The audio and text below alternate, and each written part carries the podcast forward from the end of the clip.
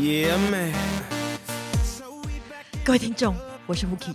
首先，我要告诉你们一个大秘密，就是你们今天很有幸的可以听到日坛公园的第一档口音广播购物节目。卖什么？卖什么？卖什么？东西还没讲出来，可是你们现在电话就可以拿起来打，快点打进来，因为错过今天就没有明天。好了，我们今天要卖的是日坛公园首款文创产品，叫做有点诚意的帆布包，正在火热销售中。这个你知道吗？那天李叔呢把这个袋子拿给我之后呢，我就背着这个包包在方家胡同走来走去，走来走去，你知道吗？大家的目光都聚在我的身上，让我工作升迁，立刻交到男朋友，生活从来没有这么美好过。哎呀哎呀呀呀！怎么才十秒钟，我们的电话就爆线爆线了？哦天哪天哪！哎哎，厂商问一下，厂商那个李叔，我们还可以再加吗？还可以再加吗？可以继续可以可以再加，可以再加，加到那个一千组也可以可以吗？可以可以不是限量的吗？啊是啊是限量是限量 但是为了大家的诚意，我们要啊不可以再加不可以再加，不可以再加。我跟你讲，机会难得，错过今天没有明天，快点打。然后呢，跟大家讲一下哦，就是说我买了这款包包之后呢，呃，这个包包可以装呃六点九升，六点九升，它就是可以把你的不管是 iPad 还有你的 iPhone。全部的东西通通可以塞进去，就不用管了，不用考虑，什么东西都可以把它装到满，诚意装到满，重量不变，价格不变。然后这个包包要卖多少钱？李叔是一千九，啊一百零九元一百零九，一百零九只要一百零九，只要一百零九怎么这么便宜？是怎么这么便宜，这么划算？好了，我们电话一直满线，满线。哎，有人扣音进来，有人扣音进来。哎，那个、那个、那个王大哥，哎，你不买没有关系，没有关系，后面还有人要买，快点挂掉。好了好了，那个就是今天搞笑到这边哦，然后请大家多多支持日坛公园的这一款最有诚意的包包，快点要来买哦，开给奶呗，有买有赚到，五倍五弹掉。谢谢。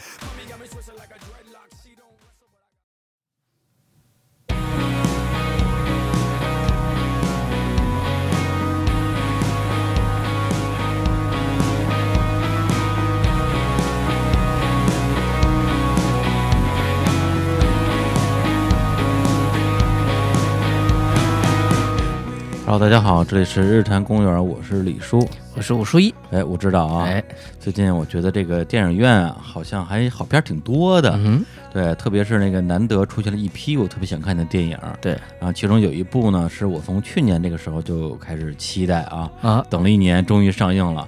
然后我昨天去看了一下，非常喜欢。呃，是不是那个名字有点绕嘴了？对对对，不成问题的问题。这么巧，我也刚看。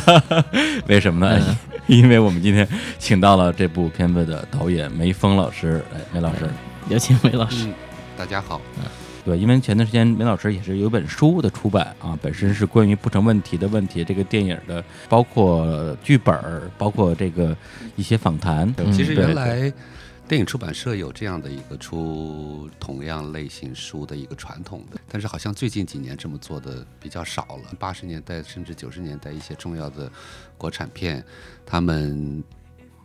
呃，主要是原作剧本，然后有主创的各个部门的主创的阐述，有分镜头表。我觉得作为一个资料性的东西挺重要的吧。是我以前我好像看过有本书叫《诞生》，啊，讲的是阳光灿烂的日子那个电影对背后的嗯。故事，包括里边也收了好几版的不同的剧本。哎，然后这次也特别开心能够请到梅老师过来做客，对，因为我是去年的差不多呃下半年吧，然后那个时候呢，那个当时台湾金马奖嗯，也是整整一一年时间，对，对，然后那时候范伟啊，以一个当时还没有听说过的电影哎啊，这个一举夺得金马奖的最佳男主角啊，影帝。我当时我觉得说，哎呦，这个片子好像很厉害的样子，因为第一个是说它是改编自老舍的小说，第二个是它整个是用一个黑白的一个影像，所以就很关注。嗯正好那个时候，因为我在大疆呃上班，然后呢参加了北京电影学院举办的一个影像论坛，然后有些摄影指导，然后上台给大家讲一些自己的一些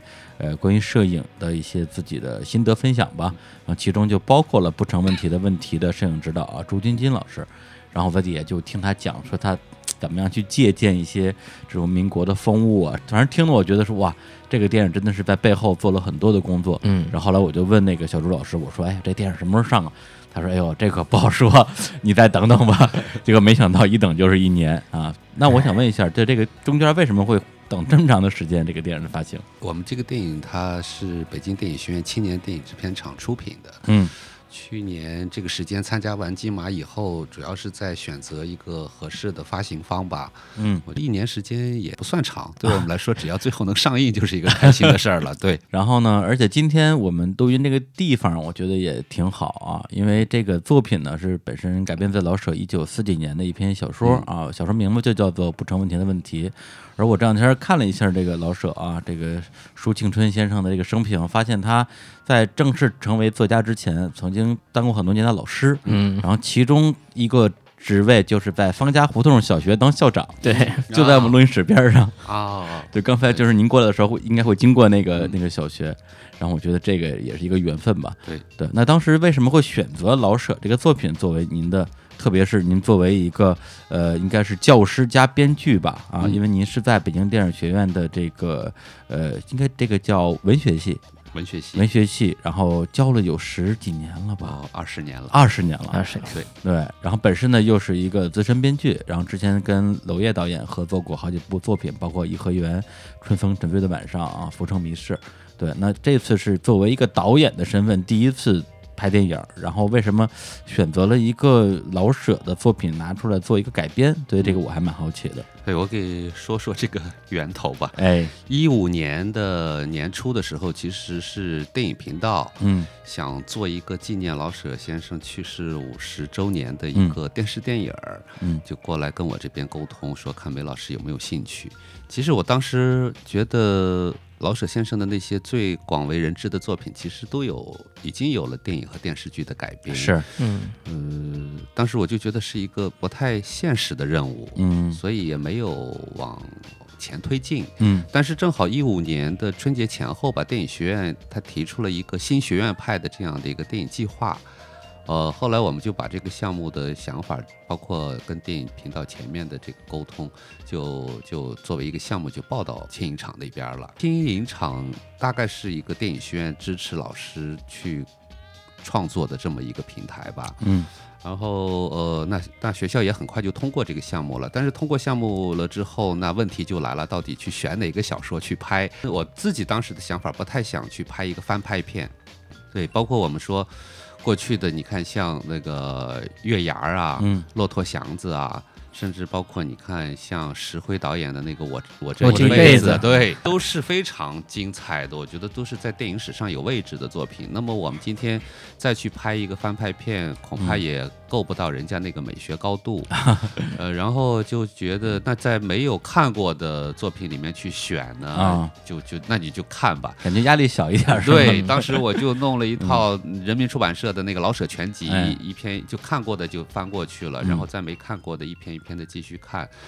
当看到这个小说的时候，我就说可以了，那就嗯做不成问题的问题，呃，其他的也不用看了。当时我觉得看这个小说还是挺惊讶的，就是嗯。在老舍先生一九四三年他在重庆他会写这么一个作品，嗯，对，因为我看您在之前那个有一次访问里边也说过，说当时去找那个舒乙先生嗯。去买这个小说的一个影视改编权，嗯他就觉得很吃惊，说：“哎，这个作品从来没有人问过。对，就是说没人去问的原因，在我看来，就是说，如果做电影改编的话，嗯。这个小说本身没有足够的体量，”哦，就它那个篇幅啊，就不太适合改电影儿。嗯，就一个嗯。小场景，单单一空间，单一空间，人物呢，也就是那么四个人，没有女性角色，是，就只有一个明霞嘛，啊就是只有小说里面只有一个尤太太，对，所以我觉得可能是不够体量，嗯它篇幅不够，因为我们知道，其实一个电影的两个小时的这个体量，其实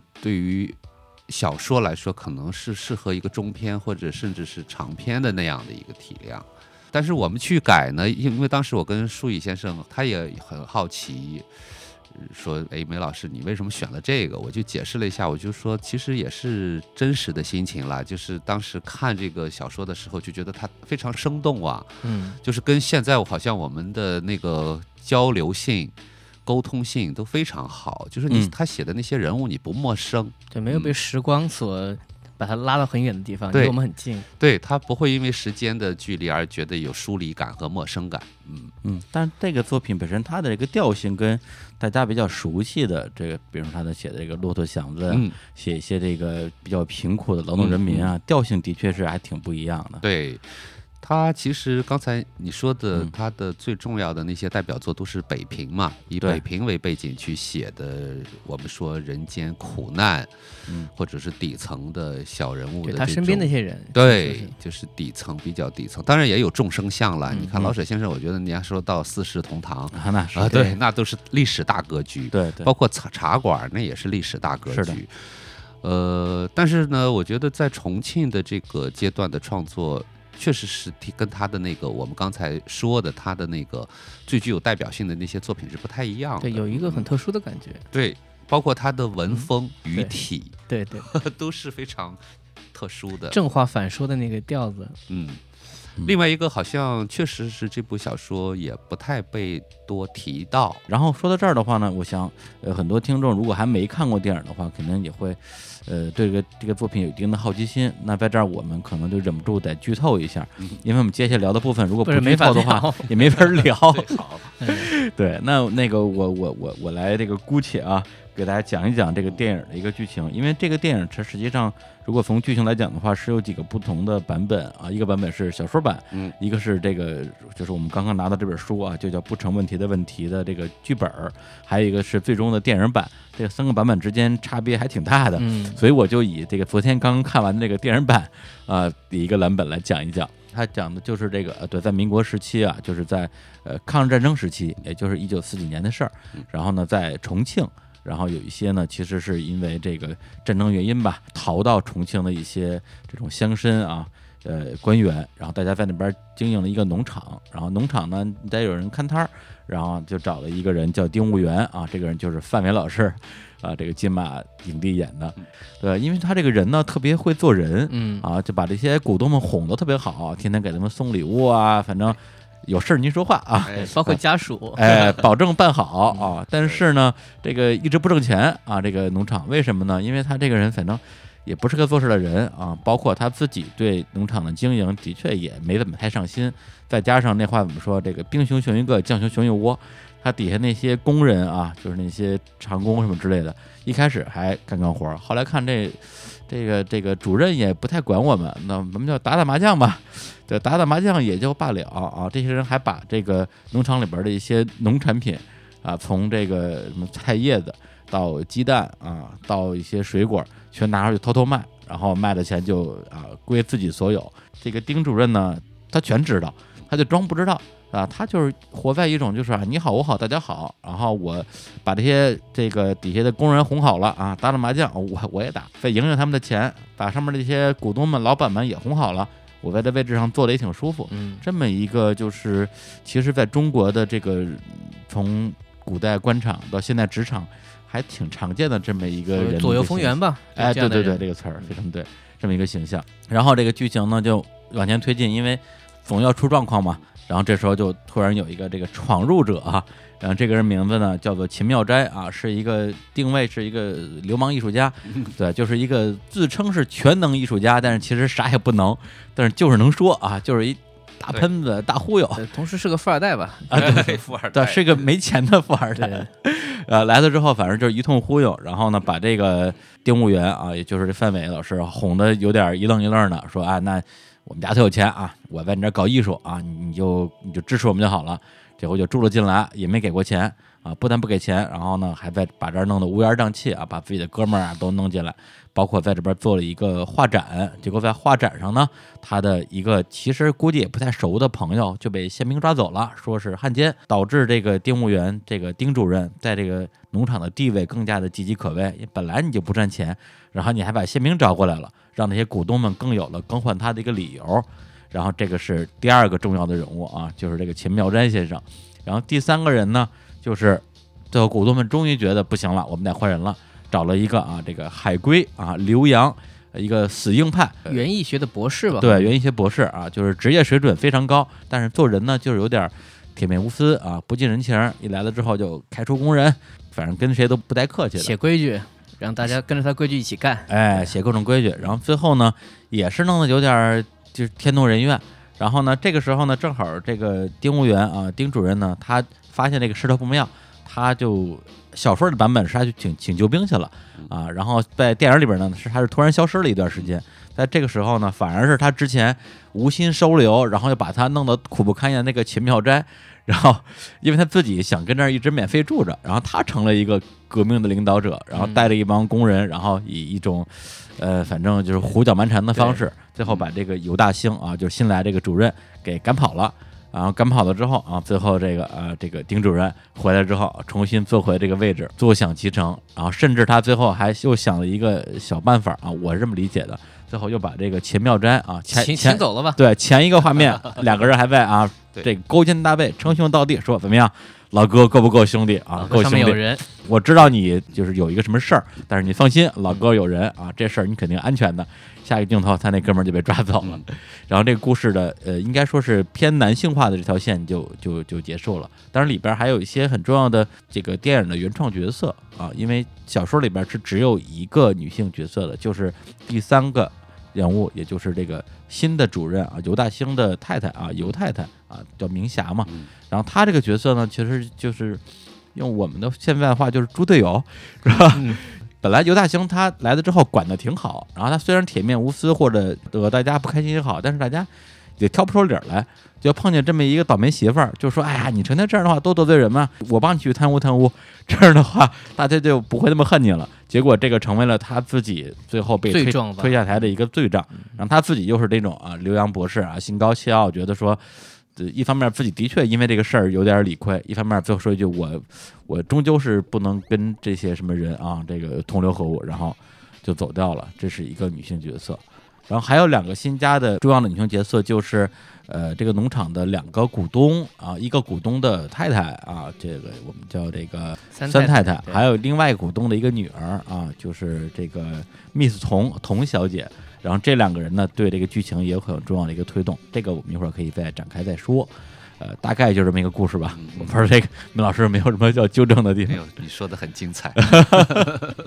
对，因为这个本来小说特简单，嗯结果电影改编之后变得变复杂了。我觉得要把它说一遍还挺难的。对，基本上是这样的一个故事。在这个里边，其实我我自己就有很多的一个问题了，就是本身小说是不算特别短吧，对，但是它相对来讲的话，人物没那么多，然后剧情也相对简单，但是。到了电影的部分的话，特别是您作为一个本身就是职业编剧，要在里边加入大量的剧情和人物。那这里边的话，就是这个所谓的取和舍啊，而且我能看到你一个先做加法再做减法的一个过程。那比如说里边关于这个女性角色的这个加入，对您这边是怎么样一个想法？就像刚才说的，其实当时看这个小说，觉得题材很好，嗯人物非常生动鲜活。呃，但是你要是说考虑到电影的篇幅和体量，那肯定原小说是仅仅是一个出发点。嗯就说，那么怎么往前走，这个是做第二稿的时候考虑的问题吧。第一稿基本上就是按小说的那个那个素材本身给给出的，第一稿基本上按小说的三幕剧做，但是做出来第一稿之后，就觉得人物还是在戏剧性和可看性上不够，就是说这个趣味感太少了。嗯是你就说这么三个男人和一个女人的这点事儿，他没有 没有趣味感，所以当时第二稿的时候就开始说，我跟黄石，我那个学生也是我嗯们这个电影的联合编剧，跟黄石说，那我们再加一加几个人物，嗯我说要不要加女性人物？嗯呃，当然是考虑到空间的问题，就是呃，电影你看。从头到尾，如果说就是个农场，它空间肯定单一性，你对观众看上十分钟、二十分钟嗯就是农场，会有视觉疲劳。有没有女人？对 所以呢，就呃说能不能把股东们、老爷们的这个生活空间写出来？嗯对那有老爷的生活空间要出来的话，那家眷们、女性人物的这个，就它就是一个自然而然的出来的一个事情，对。呃，大概是在这个思路里面去做的。另外一个就是说，为什么写出两个女性？我我们后来觉得这样的话，在整个的电影的那个人物的比例上是嗯舒服的。另外一个就是，我们也知道，其实中国人情社会，你说家庭，特别是大的家族的里面的嗯女性，有的时候是拿大局的。说了算。嗯，对，就是说我枕边风我觉得对很厉害的枕边风，我觉得中国的中国是有一个家庭政治的。嗯对，在中国家庭政治的那个这个概念里面，我觉得女性人物就值得去想了。你像嗯《红楼梦》，其实说的就是这些事情，嗯，然后《金瓶梅》也是说的这些事情，家茶杯的政治，对对，所以后来就觉得这是有意思的，可以把就是说在在这些男性人物的呃基本涉及的公共空间的嗯。那个部分，怎么样给给他因为有女性人物的介入，而把一种私人生活空间的视觉元素给给填充进来。对我觉得那个是对电影是本身是有魅力的。是因为你看小说的话，就是这个丁务员这个角色跟那几个股东啊，他虽然没有描写，但可以想象他们肯定就是男人之间的这种沟通呗，说哎呀，这个农场我还是能管好的啊，给我点机会什么之类的。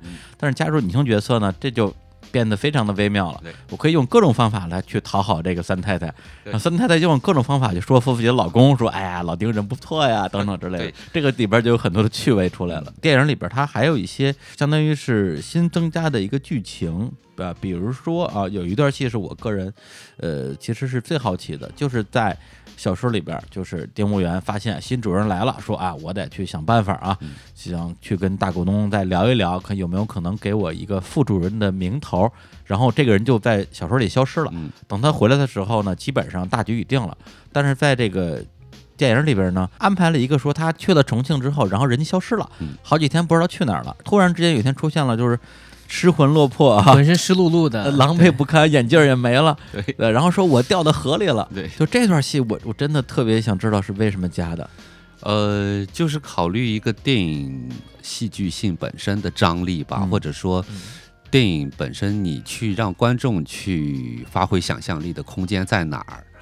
当然，你要站在丁主任的这个角度来说，这个人心里面的江湖深了。嗯嗯他怎么样的去谋划这个？因为这个戏本身的那个戏剧的推动力就是这个换主任的风波。对，那他你要说按小说那么拍，就是在视觉上没什么可看的。嗯你嗯你说这个人走了就走了，你说他不管是说去重庆怎么调用他人生的那种资源，嗯嗯他人际关系那些资源，你再怎么拍也不好看。所以后来觉得那还是给观众一点，首先是视觉上的惊奇感，就是那个镜头，我们当时在现场拍的时候，我跟小朱老师说。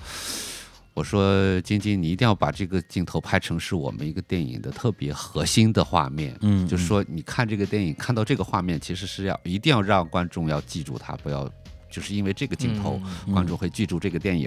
但是那一个镜头拍了一个下午，嗯整整的一下午就在拍这个。就河边走的那个，边走的那个，嗯你刚才说失魂落魄的 出来的那个，是拍了整整一个下午。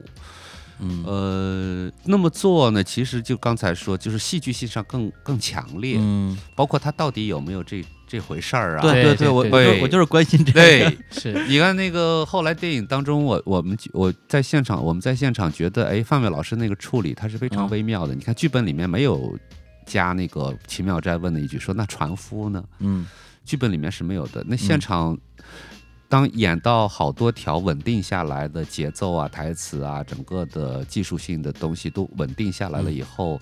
范伟老师就问我说：“哎，说导演能不能加个词儿？”我说：“加什么？” 就把刚才说的这几个词儿加上去了。啊加上去了呢，使这场戏它真假莫辨，对，有个更小缺口，对它更增加了这个暧昧性。对，因为这但是我觉得嗯暧昧、这个暧昧性对于丁丁务员这个人是对的，嗯，嗯就说他可能是一场苦情戏，对可能是一个苦肉计，对，但是呢，他确实可能也遭遇了不为不能够就是说嗯。跟别人去说的一些事儿，就是河嗯。滩的那个，对，河对滩那个是确实是真的，因为那个是客观啊出现的一个人，他到底发生了什么事儿，大家都在想知道。是，所以就是留一些白吧，就是嗯。我们觉得这个电影后来从从小说到嗯。剧本，再到剧本到电影，每个阶段好像都在想怎么留点白。嗯。留白呢，让观众发挥的想象力的余地再大一点。我就有时候想，一个电影你在戏剧性的逻辑上给的太实，嗯，就容易让这个作品变得太死了，就没有灵气。嗯，就嗯怎么样的？哎，你看着它，其实在逻辑上、戏剧性上，那也没有锻炼。对。然后呢，哎，他又有有观众又觉得，哎，那也可以去有一个发挥他自己对这个人物和故事的理解的空间。对，我觉得呢要要要，这是我们一个追求的一个一个我对这场戏我有一个很特别的感受，啊就是说，包括小说原文，其实，呃，你看丁务员这个人物，你觉得这个人是个圆，嗯。你刺不破他，嗯。嗯。你完全不知道这个人在想什么。虽然他的逻辑我们是理解，对吧？是左右逢源，去讨好所有人，让自己能够安全。嗯。但是在电影当中，他唯一能够表现出这个人是有自我的情况下，一个是开场戏，嗯，对着镜子在排练，一个是抽烟那一段，嗯。再一个我觉得就是在河边那种，就是完全不像这个人，就我们电影里不认识这个人的那那一刻，嗯，所以我觉得这个是很有意思的一场戏，就扩大了一个对丁公园的认识，嗯然后同时留白留的更多了。嗯我觉得这一点感觉就是说，呃，对于这个人的理解，我们可能还没有那么多，嗯还有更多的事情要去想。对对对是这样。保留了一种多义的可能性对吧。对因为刚才那个梅老师也提到，就是这个秦妙斋问了这丁武元一句，说：“哎，那船夫呢？”他的回答是这样的，嗯他可能也睡着了吧？这句话就让你觉得说这个是 就就奇怪，对就就是奇怪。很微妙。嗯嗯嗯，然后还里边还有一场特别重要的一个戏或者是一个剧情，就是关于这个收鸡蛋这件事情。嗯这个其实也有很大的一个改编，特别是跟小说比，因为小说里边呢是呃真的安排他老婆，虽然不是亲手去偷吧，嗯但他是相当于他托人去偷鸡蛋，为了表示说啊，我们跟我们是是一伙的一样的啊，咱们是一伙儿的啊，你不要老针对我们家老公了。结果呢，成了她老公的罪状。但是在这个电影里边呢，变成他呃老婆收了一篮子鸡蛋的贿赂，嗯然后成为了她老公的一个罪状。那这个改编的点主要是在于哪儿呢？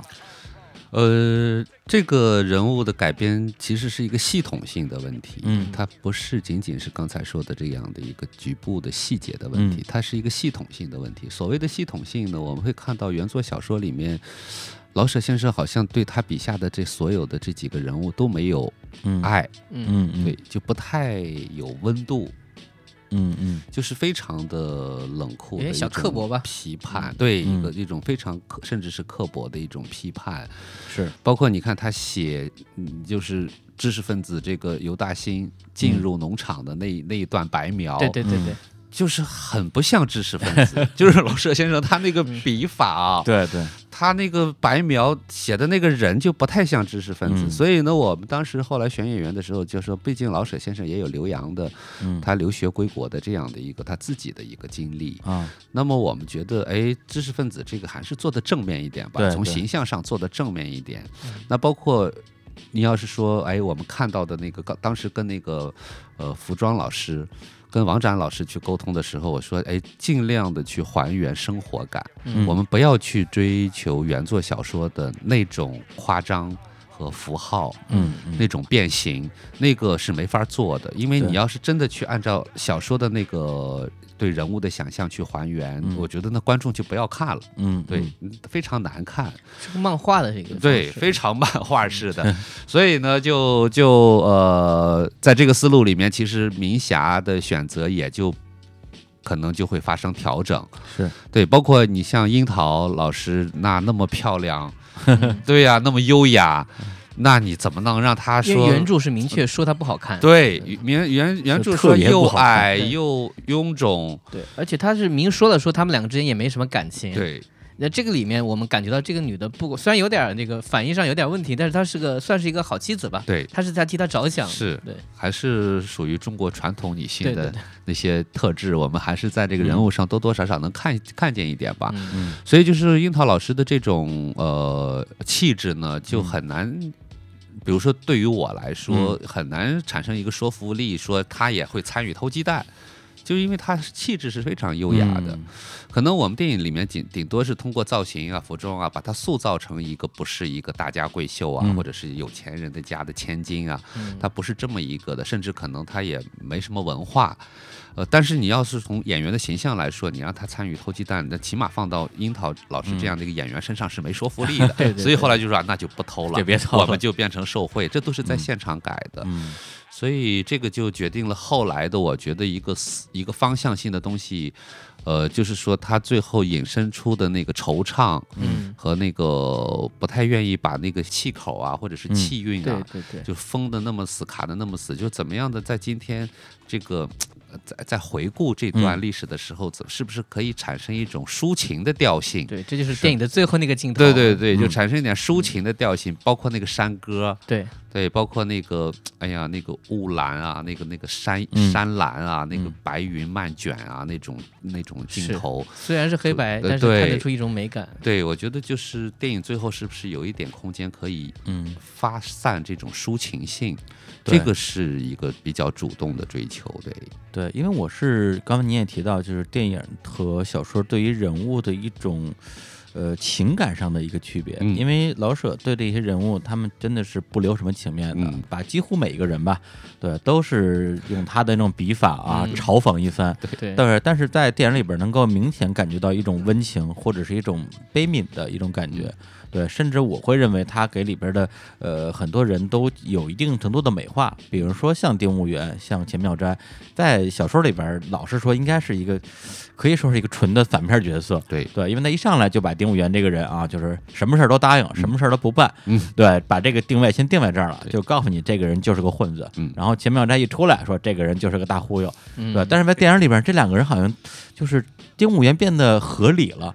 很多时候，你甚至可以带入他的那种情绪里边，觉得说老丁也不容易，对对。而秦妙斋呢，可能是因为这个演员演的这种独特的这么一个一个质感，你还觉得这个人有时候挺可爱的，嗯对。包括就是当时这个丁务元那时候相当于是要被换掉，然后他就跟秦妙斋那边去抱怨说啊，都是你害的，如何如何。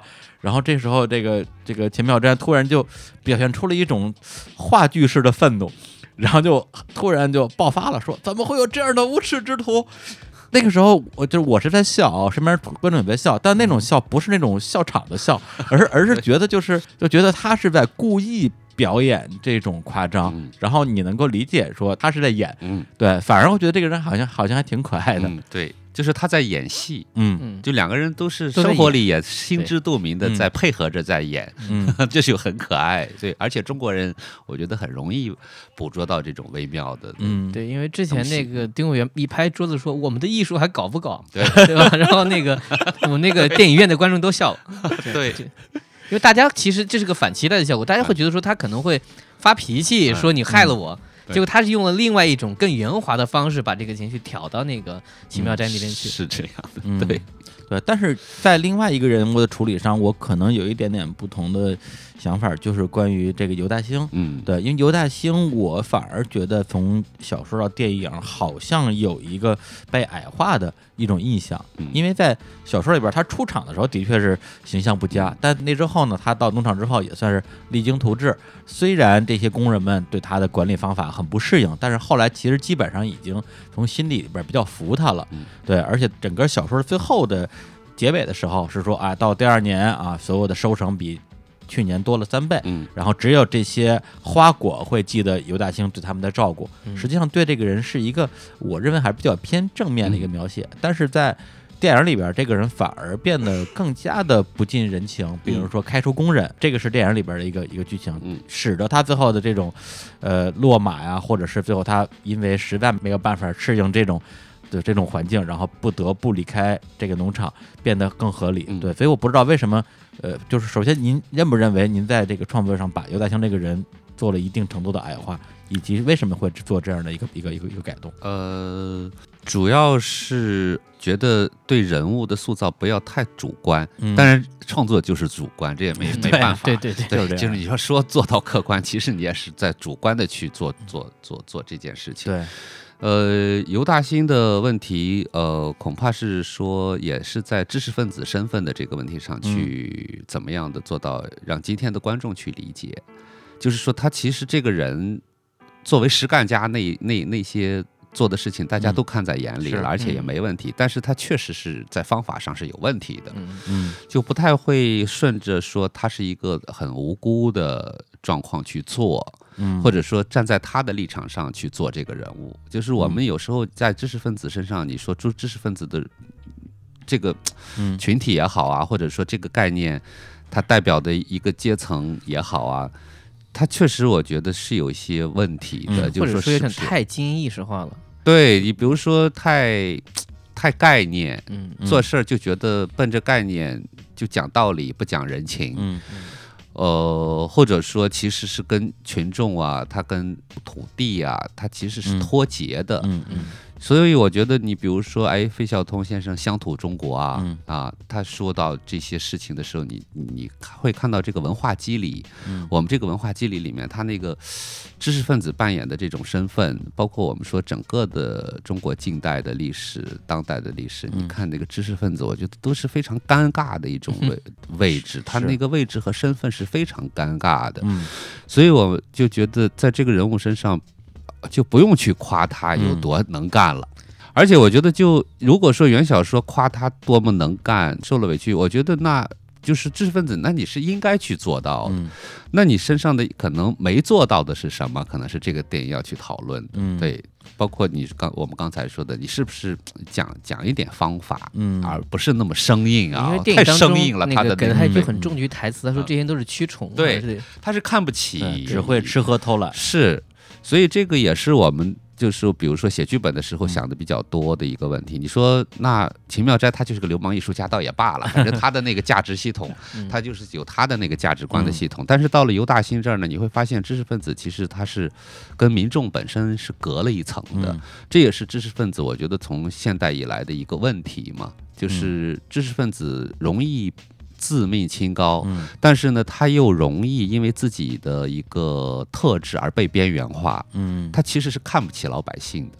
对，嗯。就是我们觉得在电影里面，嗯。你看他就把人家这些工人们说像虫子一样，当然是站在人物的角度来说的。但是我觉得那很多的时候，比如说我又是一个大学背景的这样的一个环境里面，恐怕也会有这种 感受吧。就有的时候其实说议论，或者是呃你去呃说到一些社会上的事情呀、或者说哎说到历史上的事情啊，好像好像我们觉得知识分子他他的那个表达是挺挺挺有意思的，嗯呃也挺复杂的。就是你看这个事情本身背后的那个东西很复杂。嗯嗯对，应该说从这个人的改动身上，我看到了比较明显的一些导演意图。嗯对，因为包括您在拍摄这个戏的时候，也跟演员说，说这个戏里没有这个反面角色啊，嗯说过这样的话。但是刨回到小说的时候，其实我认为是有的。嗯对，这个秦妙斋跟丁务元两个人肯定是偏负面的，然后尤大兴是偏正面的。嗯但是在电影里边，他们之间的这个差距被您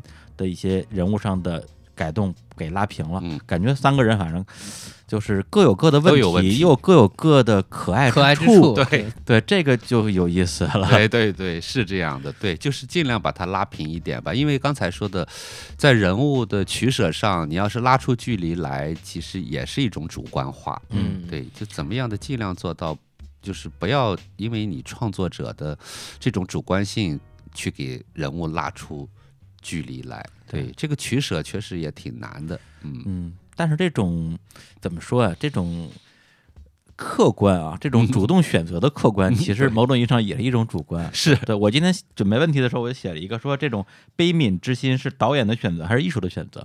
是是您个人觉得应该悲悯，还是觉得艺术应该悲悯？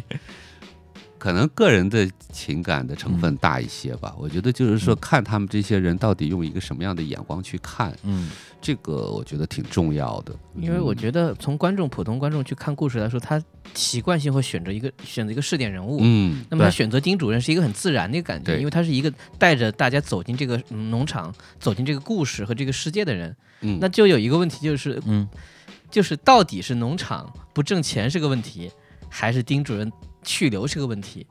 因为在小说当中，我自己的阅读感就会，嗯我也会很着急，就是说，哎呀，既然这个人能有能力，但他不好好干活，那这个农场其实是能挣钱的。嗯那么来了一个人，好像把大家再往那个好的方向在带，结果这个人就最后也就这样走了，很惋惜。但是就是电影当中就给出一个感觉，就是说农场这件事情你们就不要想了，就是我们来看看对对吧？大家的各自的生活状态，嗯就是因为到最后，其实呃因为小说是给出一个非常，我觉得那句话其实又说的很很讽刺，又说的有点惋惜，说只有果子还记得，嗯，就因为他真的是干的实事儿。对，对可是就是我们最后从电影的那个背影来看的话呢，我们能感受到是一种惆怅，嗯。就是呃从樱桃就是那个明霞这个角色来到这个地方，她感受这个地方特别好，对。特别美，我想住在这个地方。对对。她也不太理解她老公在干嘛，对，结果到最后也是因为各种各样的原因，她没有办法留在这个地方。对，或者顺着那个武指导的意思说，就是说在小说里边，大家是有一个既定的目标的。对，对，这是这个农场要赚钱。嗯，对，如果你不能让农场赚钱，你就是坏人。哎，能让他赚钱的就是好人，对，就变成了好人跟坏人之争了对。但是在电影里边，好像赚不赚钱没有那么重要，重要的是每个人的这种生活状态。对对对，包括大家其实也会为秦妙斋和那个童小姐两个人之间最后就没有缘分这件事儿，虽然是活该吧，其实到最后那封信念出来的时候还是有点惆怅，我觉得。对，所以我觉得观众还是挺喜欢《奇妙斋》的。这个这个这个感觉很奇怪的，因为我是先看的小说嘛，嗯先看小说的时候，我对这个丁武元、秦曼这两个人就就极其反感，很想很想打人，对对对，就看得我特别生气，特别憋气，对？但是在看电影的时候，我不知道是被您的这个角色刻画，还是被范伟老范伟老师这个个人的这这这个这个表演。越来我觉得说，哎呦，丁主任挺好的呀，对，生生把我对这个人印象给扭转了。嗯。但但是我仔细想想，扭转是不是因为这个人在电影里变好了？就完全没有，对，纯粹是他的整个人的一种表现形式，嗯。让我觉得说他有他的所谓的合情合理之处。嗯，对，这个呀，我觉得也是我们文化有意思的那些方面嘛。嗯。对，就是就是我们总是说啊，人情世故啊，嗯。你要你要很善，要学习怎么善于周旋啊，嗯。这是一种生存能力。嗯但是你会发现，就是他当这种生存能力用到丁务员这个身上，或者你在他身上看到这些东西的时候，你就觉得脊背发凉，就是很很阴狠。对对对，他最后你会发现，他心里面有一盘利益的大棋。对，嗯，利益的那个棋局，当哪些子儿或者是哪些哪些对他是有用的，他就会给你操操纵起来。但是他那个掌控和嗯操纵是以一种非常的看似舒服的方式来做的。对，但是这个又涉及利益呢，你你你会觉得，哎，最后比如说你你奇妙斋的利用价值没了以后，你就成了人家的一个弃子，对，所以 就被人扫对地出门了。所以我觉得这种人，你在中国的这个我们这个文化系统来说的话，确实他他，我觉得这个也是老舍先生原作的一个一个意图。对对对，这这很可怕，打不倒的对，你就觉得太阴狠，嗯。而让你产生一种就是挺挺觉得很可怕的这样的其实也不是大家都不是傻子，没有人不知道他在干嘛。对。你股东其实也在想办法，对。但没有办法，就是赶不走这个人，对。对，或者说这个人留着比他比赶走好。对。对因为大家都受过他的恩惠，就这一句话就说的很明白。是是嗯刚才其实也提到里边一个点，就是说赶走这个这个秦妙斋嘛。那这里边就让我想到了电影里边很多关于留白的部分，嗯对，特别是从剧本到电影的最终的一个呈现。嗯那这里边就牵扯到刚才我提到的先做加法再做减法的问题，因为我在看您书里边这个这个这版剧本应该叫什么剧本叫？工作本，工作本就主创我们在开机之前啊，就是拿这个开机之前的最后一版最后一版啊，哎，那我我想我想问一句啊，就是为什么呃最后出这剧本的时候不按照最后拍出来那个版本去出？是觉得那样就没有意义了，是吗？对，因为给学习者，其实我觉得就是说，呃，作为一个，当然是嗯刚才说要作为一个资料，嗯它挺有意义的，就嗯是说收录到一个嗯原始材料，包括主创的嗯这样的一个合集里面。另外一个放工作本，还是希望嗯给。给看过电影的观众，嗯回过头来再看剧本，提供一点原始的一个材料这这个很有差异性。对对，就你看到这个差异性是很有意思的。如果嗯你根据根据拍完的电影去整嗯理这个剧本，而没有差异性呢，其实就那我看电影就就好了就没了。对而且就是说你会你会想，就哎，为什么剧本跟电影不一样？这个对于学习者来说是嗯挺重是是，要的。我我是发现很多有的时候网上会有一些所谓的电影剧本，你一看你就知道，啊，肯定是那些人看的剧本，把它扒下来的的，对而你能看到一些嗯不一样的戏，你就能猜测说，哦，这个是因为资金问题，还是因为那个比如说戏多了，我觉得做多了以后把它取舍的改动，对，这就会很有意思。是对，而且在我我不知道是不是因您自己编剧这个习惯，所以您这剧本在写的时候，很多地方会写的相对比较白一点儿。对，比如这儿有一段戏啊，就是丁务员正是踌躇啊，不知道该怎么办的时候，碰见一个啊，这个老谢啊，就是他手底下一个、嗯一个工人，正在那儿打太极拳呢。嗯然后丁务员就说：“来，咱俩来推推手。嗯然后结果呢，发现他推不过老谢，他说：“哎，老谢，你这指教指教呗。”老谢说：“哎，丁主任啊，你这胳膊上的力度啊，前进的时候有余，后退不足。这个就感觉就把这事儿说的特别白了。对然后等到最后呢，他相当于是这个丁主任啊，去找宪兵抓这个秦妙斋的时候，然后呢，这秦美兰就喊：“哎，主任，给我救我，救我！”嗯然后剧本里的版本是啊，这个丁主任正在旁边打太极，假装听不见，嗯这个就特别明明显了啊，这事儿就是丫干的。嗯，但是在电影里面把这两个跟太极有关系的戏就全给拿掉了。嗯对，这个就是当时你在现场的一个临时的决定，是吧？对，就你刚才说的留白的嗯。这个考虑吧，就不要给戏剧性上改给的那么实。嗯。就包括前面你刚才说的第一场打太极，那就等于说啊，你看 丁主任在那琢磨这个学做人。对，学学错人，做事儿。老谢教 教对做人，好像通过太极这儿又他又得到点人生的道理一样。嗯。其实我我们后来我自己觉得太有点多余，就是说嗯。解释性的东西是怕观众不明白。嗯。其实我们可不能低估观众的情商、智商。嗯对，其实很多东西你看到那儿，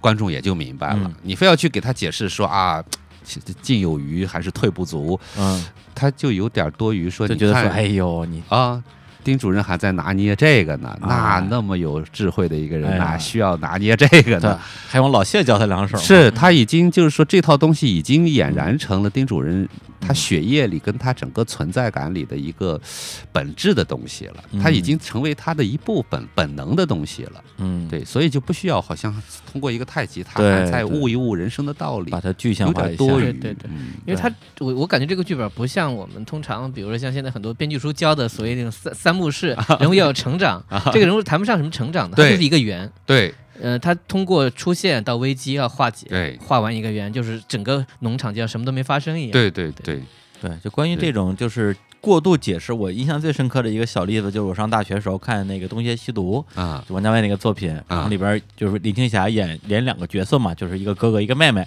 最后他解释一句，其实慕容嫣和慕容燕只是一个人的两个身份而已。我说，哎呦，你不要解释，这个好像是被迫加上去的，我看是吗是吗？反正我是觉得说，哎，这东西不是大家都能看懂吗？哎一定要点破多面意思。对对对呃，对，说到过度解读，我给您念哎念一句话啊，有一个这个公众号写过这么一句话，说这个这个，你看许先生谄媚的配合太太演杨贵妃的高力士时，你就明白了，他和丁武元是一丘之貉。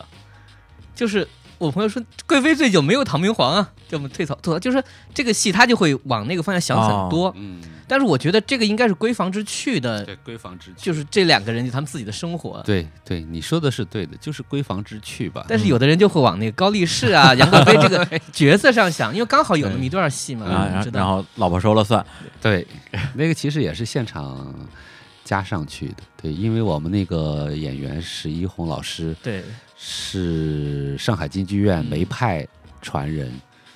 对做派大家都哦看得出来，其实那个戏啊里面对对他的那个做派，你看他那个形容举止啊，很非常有范儿啊，就是非常优雅，对。对。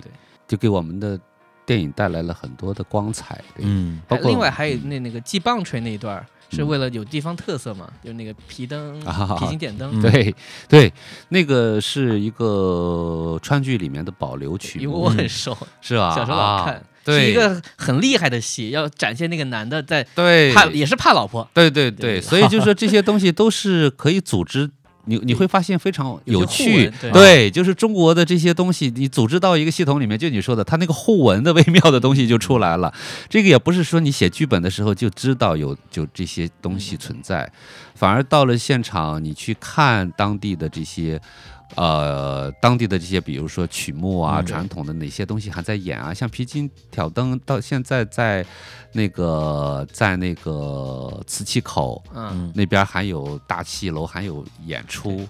传统剧目。就对它作为传统剧目商业性的那一面，对，他还一直在每天都在那儿演，所以我们当时看了以后就觉得也挺惊讶的。但是后来就去去去查这个曲目是什么时代诞生的嘛，什么时候有的，哎，就嗯觉得哎历史上也合适，对，他那个时候也有，所以我们就很自然的就嗯用到电影里面来了。所以你刚才说那个特别也是我们其实用这个的一个感受了，就是说你他他也是一个。叫什么呀？男人怕女人的事儿是吧？嗯家庭里面，是，所以过度解读这个事儿，我觉得不是问题。嗯啊对因为有时候导演他会有一些有意的多义性，有时候会有一些无意的多义性。对我觉得导演是这么想的，他不是就不是呗。对，就是说，我觉得起码我不管是皮筋挑灯啊，还是这个贵妃醉酒啊，嗯就是说给这个文本再带来一点点延伸的，嗯，就往外延伸的一点、一点趣味。我觉得电影趣味很重要，对电影是需要这种趣味的，它这个趣味带来了一种很很有微妙感的嗯平衡，就是哎，你看刚才还想的那些事儿吧，那些事儿嗯那么重要吗？说嗯这这儿马上就唱起来了，对，就这种注意力的转移对我们来说挺重要的。我觉得就是中国叙事艺术也也经常是有这种方法的。对对对，对，他说按下不表。是是吧？嗯。就不知道扯哪儿去了，先按下不表，这不扯哪儿去了？扯着扯着，哎，他又回去了，就是是。讲着讲着，他又把那个瞪瞪回来了。我觉得中国人讲故事是很有一套自己的方法的，嗯。对，而且很多经典作品里边给人印象最深刻的，往往是一些闲笔。对对，闲笔，对，然后还有一个戏就是这个，就那个丁武元当时在那个院子里边，刚刚得知自己可能要倒霉，嗯特别惆怅，在那儿抽烟啊。嗯当时那个画面非拍的特别美啊。嗯然后这时候就突然有一个人通知他啊，那边呃三缺一，嗯你赶紧去过去一块儿打麻将吧。他说啊，行行啊。然后在电影里边直接就直接就跳到第二天了，就说啊说哎，昨天晚上您那个手气不错呀，大概这样。嗯。但是在在剧本里边，这个麻将戏是完整写出来的。嗯。这个戏后来为什么被拿掉了呢？呃，这个戏我们在现场也拍了，哦，诶，后来试着去剪，呃，也很精彩，也是一个镜头，嗯。呃，演员的表演真的都非常精彩，啊嗯，然后拿掉后期剪从剪辑台上工作拿掉，主要是考虑时间长度，另外一个就是说他那场打麻将的，刚才说到的这场打嗯麻将的戏是空袭嘛，日本人嗯飞机又来轰炸来了，然后就。呃，停电，拉闸停电，嗯。然后就是基本上我们当时拍的时候，摄影老师呃，他他跟我说嗯。说，哎，咱们要不胆子大一点，拍一个就不打光的夜场戏，然后就就完全对，完全是黑黑的。拍的，对，黑的。那是是摸着黑打麻将是吗？呃不是，就是打麻将停了嘛，啊，因为、哦因为宵禁啊。哦停电了，黑暗中然后黑暗中聊天儿。哦，聊一会儿，啊。聊一会儿，这个聊的内容大家在剧本里面都能看见，聊的非常有意思。就说这日本人就是童小姐问说：“姐姐，这日本人打来，咱们咱们可怎么办啊？”然后人家三姨太说：“那有什么大不了的？咱们小飞机飞香港对，是吧？你你看人家大户人家，其实人家在这种兵荒马乱的这个时代，当时我跟这一场戏跟跟呃黄石是做过很具体的讨论的，嗯嗯。对，就是怎么样的组织台词来丰富呃原原作小说没有的那部哦。分那个时代他们对背后的那些人，就是说，你，看，同样面临兵荒马乱，那你还得讲讲你的身份位置，是吧？你看人家这些有钱人啊，你再乱，人家也是有方法、对，有余地啊。你再乱，人家说走就走。嗯但是你要是说真正的你是作为一个普通人，你遇到这样的一个现实的话，那你就悲催了。是对，所以这场戏大概是还是嗯看就是说中国嘛，是，你你你在这个社会系统里面，嗯你你的那个位置是什么？我觉得这个是哎，挺挺让人感看慨。这段戏我觉得拿掉还是有点可惜。挺可惜对，但是它这个对观众是个挑战。我们现在看到的电影里面，已经有一段停电的戏没打就是光了。啊，有那么几秒钟是对全黑，只有字幕是亮的。是嗯，包括你看英英就是明霞点着蜡烛，把这个丁主任和嗯寿生送出去，然后马上转场又是一个黑的，对等丁主任在他屋里抽烟。嗯大概那个时间还好，就是说控制在一个不是特别长的黑场里面，嗯我觉得观众的接受还不构成太大的挑战。但是如果说刚才那个打麻将的那个黑灯瞎火的 那个，对观众太挑战了，黑不隆咚的看一个黑的画面去看字幕，那真的是像阅读感啊，读小说了。好，那这个作品里边还有一个镜头，我想特别想请教一下，就是这个最后的结尾的部分。嗯结尾的部分其实有两个设计，一个设计是有一个空镜，就是拍这个尤大兴离开之后，他这个空的一个房间，对，给人一种落寞感吧。然后还有就是这个字幕已经出了一段时间之后，啪又给了一个在那个河边因为那每因为所有的人无论是来还是走，都要经过那条河上的就一座桥吧。最后就是在那个河边儿，然后这个明霞啊，就是尤大清的这个太太尤太太，然后樱桃老师的这个嗯。背影啊嗯，非常美丽的背影站在河边。结尾的这两个镜头的处理，当时你是怎么考虑的？嗯，你看剧本里面就嗯。写到三个人在河滩那儿嗯。说那段话就结束了。对，对，但是剧本我的写法好像说，哎，你看剧本的最后一句话说，哎，远处有鸟鸣声传来，阳光很好。嗯，是啊一个 那就怎么弄？典型的文学性描述。对就是说，远处有鸟鸣声传来，阳光好很好。这个这句话是不能丢的。嗯，对，这句话你在剧本里在文字是可以的。对，但是你会发现它整个的气韵和气韵的完整性上，不是说到了沙石他那儿嗯，几几几句对白嗯。把剧情交代了然后就结束了，然后做几个鸟叫声。啊，，对，对，这这个不行，是，所以呢，就是但是就刚才说的，那虽然是那一行字，但是这个是不能丢的。嗯。那你怎么同样又面临一个转换视听语言的转换问是。题？所以拍的拍的呢，我就觉得跟当时就跟小朱老师跟嗯。美术老师商量说，我们一定要拍一个尤大兴。人去屋空，那个屋子像被洗劫一样的、被打劫过一样的那个空屋子的镜头，而且那个镜头里面那个水车一定要转，对很多观众也注意到这个细节，然后呃对。解读说水车转转，什么都没发生过就转过去了。对，哦水车在转。嗯呃，我觉得这个镜头是呃，我作为创作者的一个态度吧，嗯，就是说，其实还是要落到尤大兴这儿的，是，要落到明霞这儿的。虽然说电影好像从头到尾都没有表态，嗯。但是我觉得这个镜头就是就是在表态。他，走了。对他为什么走，他嗯本来是一片好心，嗯，他想做治理，那那那那太太想生活，对，都是那么单纯、朴素而善意的动机那为什么还在这个？地方吃过饭，对很温馨的。为什么就莫名其妙的就被人轰走了呢？那到底是什么？我觉得这嗯真的是成了不成问题的问题的嗯核心的点题的那个画面对了。对，所以我觉得当时把这个想好了，就是先拍了。嗯后来说那剪的时候，你突然三个人说话，又突然剪个房间，就是太生生硬了，嗯所以中间就插了一段山歌。对那山歌也是当地的群众演员唱的，啊就自己现场录音，那个给完整的唱了一遍，啊，一边走一边唱。哎，我觉得那个镜头放在那儿也合适，就是人家把这个摊开了。对，人家丁主任、丁务员遇到了这样人生小小的一场戏剧意外，嗯就是换主任的意外，人家经过自己的这叫什么呀？这个周旋一遍，周旋，嗯人家又春风得意的走在人生的小路上了。对，就是那个，我觉得这个就顺了。嗯对，这样的话就非常流畅，非常嗯顺。那那最后放明霞的那个镜头呢，嗯其实有也是一点点就在这个思路里面的嗯抒情性吧。对，嗯，对，就是呃，就是我不太希望一个电影就仅仅是说故事讲完了就完了。对，对，怎么样的抒情性，其实也是会说，我们看待这些人物是不是会有一些感慨？那么感慨，其实有的时候说啊，那尤大兴那就是挺让人觉得嗯唏嘘的。对唏嘘的。嗯然后明霞呢，那他只有电影当中，你看从头到尾只有他说，哎呀，我喜欢这儿，大兴，咱们嗯能不能留下不走了？是说抗战胜利也不走，他说不走。你还觉得只有他真的是把希望把这个地方当成一个寄托，对嗯将来的生活的这么个地方。嗯，你因为从头到尾，你从小说或者是从电影当中出现的这些人物，没有一个人是这样想的。当然，人家那些农民们是世世代代的，就是在那个土地上生活的，那嗯那是人家农民的天然的，对，也谈不上爱。对呀、嗯，天然的那种状况。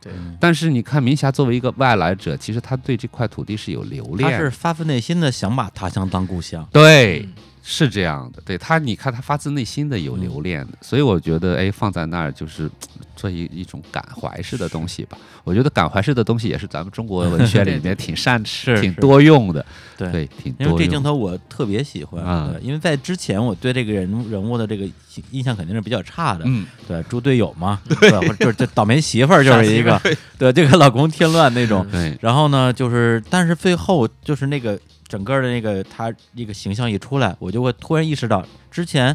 呃，在整个戏里边，首先他也不是什么重要角色啊，就是最后出现了一个捣乱的角色，然后但是你会觉得其他的所有人，甭管是丁武元、秦妙斋、尤大兴，感觉他们都是一个戏里边的一个人物啊，嗯。他们要扮演好自己的角色。嗯。而在这个最后这个画面出来的时候，我突然意识到，这个女人她是个人，嗯对对对。她不是一个角色嗯，她有自己的这种情感，她想嗯留下来，她想帮她老公，嗯，她智力又不足嗯，然后她跟老她老公结婚之后就一直分隔两地，嗯。导致她对她老公的这也种不了解。嗯。对也不了解，然后又特别依赖，才导致所有东西的发生。但是最后怎么样呢？最后她还是希望能够留在这个地方。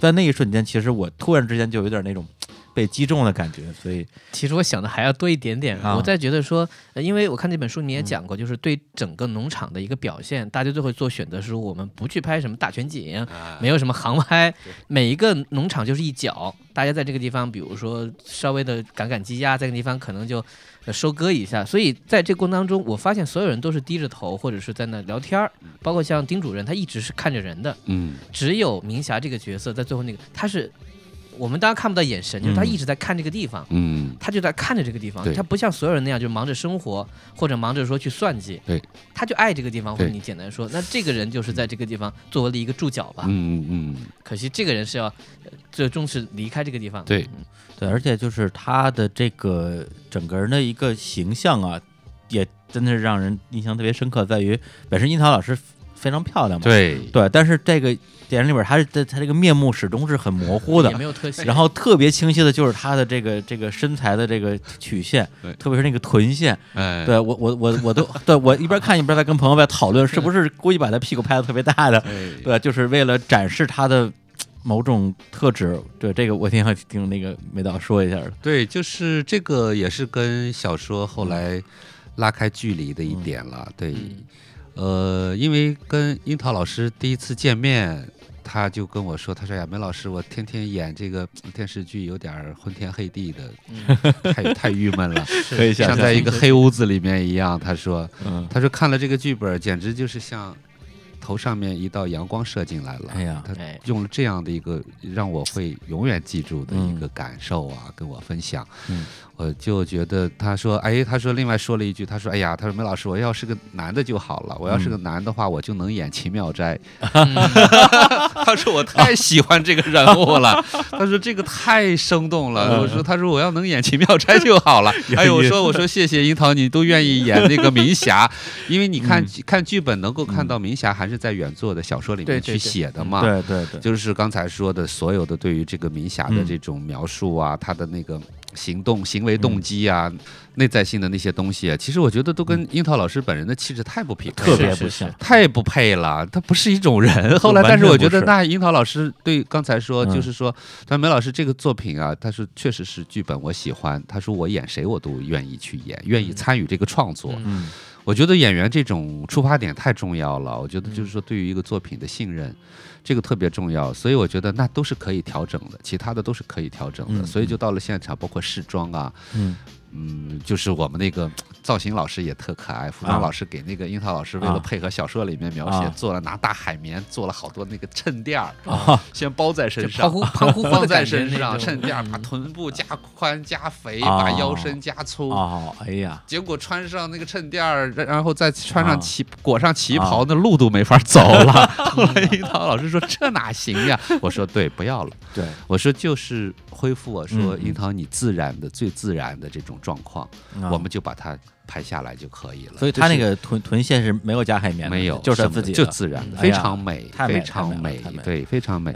所以就是包括后来就是在剧情上也有嗯调整嘛。你看小说，包括到剧剧本里面写的就是尤太太直接参与偷鸡蛋嘛，她要跟工人弄成一伙，然后给自己的老公争取一点生存空间，就去偷鸡蛋去了。但是你要看到 现场跟樱桃老师交流，她再怎么演一个女女性人物，嗯那个表情好像带迟疑啊，比较嗯怪啊。但是她也对，他也，但是他也不至于说嗯真的去偷鸡蛋。我觉得这个就在现场就给改掉了。我觉得嗯现在改掉的这个方式，我觉得观众是能够对这个人物产生同情的变。成他不太理解这个事儿的严重性对，而且我觉得收东西对于中国很多家庭来说，礼礼尚往来的很自然的一件事儿而且。人家把那个放那就走了，他本来是想喊一声，对，后来也没办法，那算了吧，就有一种类似于说，就既然来了我就接受吧。对对嗯对对，然后他后面他们夫妻对话当中，他其实我觉得他有一点就变成了他为这个行为去努力的去找一个理由，嗯而，不是像之前小说给的是一种好像是特别有道理、特别有主意。对虽然对对虽然我们看很愚蠢，现在他有点真是有点委屈。是，我觉得这种委屈嘛，就是百百口莫辩，你怎么你跳黄河也洗不清了。人家本来就是给的，他也受贿收了，但是那在丁主任这种价值系统里面，他就是好像像偷一样，嗯。不明不白的，你这些拿来的东西就是偷嘛。嗯。所以我觉得就是说，这个委屈，这个委屈，包括最后那场特别重要的戏，嗯。就是他说啊，这他说大兴这个人最不愿意撒谎了，他英国去了四年，我等他回来，好不容易嗯。等回来了，他又走了。那场戏是我觉得挺感人的，就是两个嗯演员在那儿，其实明霞，他樱桃老师把他那场戏演得非常的感人，有嗯。质感啊，就觉得挺挺让人难过的。嗯嗯，所以我觉得这个是整个的对于明霞这个人物，就是怎么样的你让观众感受到她的委屈，而对嗯他产生一种情感上的认同。当然，你会就是觉得你刚才说的那个，嗯他那个方法也是很蠢、很笨、很 对，但是你会觉得她是个蠢女人，但是是个好女人。哎，对对，就是大概是嗯这种感受。嗯嗯，那刚才也提到了关于这个演员的表演的部分，但我觉得可能绝大部分的观众一开始的嗯。聚焦还是在，范伟老师身上，嗯。因为范伟他之前的那个啊喜剧形象毕竟太深入人心，嗯。虽然他之后演了大量的正剧啊，嗯很多的电影，然后我们基本上也都看过，我们嗯。对他这个正经起来的形象其实已经特别熟悉了，对。但是。可能普罗大众吧，一想到他还是啊赵本山时期的那些小品的形象。匣子什么的。对，所以我不知道，就跟他整个合作的过程之中，后来有没有给你一些特别大的惊喜？就是因为跟范伟老师一见面也是，就是范伟老师对剧本非常喜欢，嗯。而且他说，哎呀，他说你看梅老师说丁务元这个人可是男一号啊，嗯。他说我这个作为演员的这个人生的这个阶段，你说嗯。再遇到一个剧本是男一号，恐怕也很难再有这样的机会。不至于吧？之前剪过很多男一号，男一号，嗯所以前面第一次见面已经说到一些创作上的细节了啊。对，都不是说其他的，都在说范伟老师都在说，哎，你这说说这个丁务员是不是戴个眼镜儿啊？啊，是不是哎要要收拾的干干净净的呀？嗯，一见面就基本上就对对对，所以到了现场，那就呃非常的叫什么呀？非常的在节拍上，嗯。就是就是整个的整个的走的都非常顺。嗯我觉得这个顺是因为范伟老师他功课做的比较足，嗯嗯，啊，是就是现场你看范伟老师从来没有一次说带着剧本儿去现场，啊，好好没有带过剧本儿，啊，没有说哪儿调啊，导演你给我看看哪些台词删了啊哦什么的，都是现场。我说哎这场戏，我说范伟老师啊这句台词我们调一调，调一调，啊，他全在脑子全在脑子里一个电影全在脑子里。嗯因为电影它有一个挑战演员的东西啊，嗯就是说它是打乱打乱电影的时间去拍的。对，不是顺，不是我们对啊，你可能一开机拍的甚至是三分之二、四分之三的位置的戏，或者最后一场戏都有对可，能，所以范伟老师，你看他那个随时能调动每一场去嗯完成表演，不看剧本，不带剧本，嗯，我就说这个大家就知道这个，厉害，而且他自己还能够加戏，但这个加戏不是不是戏霸那种加戏，而是真的是从人物出发。从人物出发。对那还有一个角色就是这个这个这个秦妙斋这个嗯。演员啊，他叫张超，张张超啊，他是嗯。加油好男儿，是。是一个选秀的一个艺人，对。就就是，但是居然演的，反正我不知道有没有人会不喜欢，反正我觉得演的挺好，对，就就是他那种就是就是非常奇怪的那种质感，让我觉得非常适合它是是一。个破坏感的一个表演，啊，就大家是一个节奏，他跟所有人节奏都不一样。对对对对，就是一种，就相当于是那种事先张扬的出戏，就是我要出戏了，然后大家觉得说，哎，出的好，出的好，就这种感觉。对对，就是反而没有违和感。嗯，对，那当时为什么会选择让他来演这个角色呢？就是好像跟他本人一见，他也很认真啊，嗯他自己就穿了一套民国的衣服就来了，来了，就穿了一件白色的长衫，很用心。然后对黑色那灯笼裤，那木木木叫谁呀、黑布鞋，嗯白底黑布鞋就来了。我说这是来什么人物啊？说说说那个梅老师，我是按剧本里面秦妙斋的形象，走之前捯饬了一下，就按这个形象来见你的。但是我现在就秦妙斋了。哎 呦，我说这个很在状态啊。啊另外他个子高。啊对，个子非常高，非常细，身材颀长的，非常符合小说当中说的那个大龙虾。嗯嗯，我就是小说里面有一啊个词儿总是挥之不去，说秦妙斋就像个大龙虾，嗯 所以看他呢，哎，我觉得起码个头给给力，个头够了。嗯。起码你看他那个个头跟那个丁主任能拉开距离，嗯对。对。另外一个，我觉得他的那个，就你刚才提到的他这个背景吧，嗯。我觉得不是科班儿的人，可能他有一个更加自由的状态，因为有的时候年轻演员如果科班儿出身，你会发现，他其实是在表演里面会容易有点儿模式化的东西的，嗯，或者说担心自己演的是不是，就是他自我审视的东西太多了。嗯，因为他之前演的一些电影，我偶尔也看到过，啊，真的呀，《大话西游三》，啊 哎呦，包括那个，这你都看，就是就是你知道，在不同的电影当中，如果这种演员他其实可能导演没有要求的话，你也看不出他有什么特质。嗯，因为说说实话，这个角色还是蛮挑战的。蛮挑战的，很难演这个角色。，对，当时我们找演员的时候特别犯愁，就包括跟朱晶晶老师交流比较多嘛，跟晶晶我就特别犯愁，说这咋办呀？这这这这谁能演得了秦妙斋呀？这我脑子里可能出现第一个人，可能就是比如说陈坤，啊陈坤可能早期有些角色的那个调性跟这有点像。啊首先脚脚不沾地的一个人的感觉，啊然后他确实要高。对。现在嗯。出来效果有很多人想到阿布宽了，啊，有点不像中国演员，就是啊。我觉得这个感觉，大家会觉得这个人就是一个世界之外的人，包括说话，嗯。包括他那头卷发的那种状况，因为其哎他人捯饬的那个状况，头发要么是短的，要么是很干净，对。就他一个人乱糟糟对的。对对，对，而且这种流氓艺术家、这种大喷子的这种人吧，因为我可能生活中见的还挺多的，所以我等到这个这个秦妙斋一出来，这个演员说：“哎，我请教我艺术家秦妙斋啊，嗯如果把艺术家跟秦妙斋分开，艺术家跟我就都不存在了。”我一看说：“哎，这个对，对是这个劲儿。”就这么聊天儿，对 那刚其实刚才就是已经聊到的，就是关于表演的部分。那这里边就牵扯到其实您自己的一个身份的转换，因为嗯之前是一个编剧，嗯是一个剧本被导演啊任意荼毒的 一个一个编剧啊，拍出来人跟写的不一样。那这次就变成了一个导演的身份，是不是比较能理解之前导演为什么把剧本改成那个样子了？对，但是我觉得呃，娄烨我觉得是很优秀的导演，就是说他作品在美学上坚持到今天的，他那个一贯性。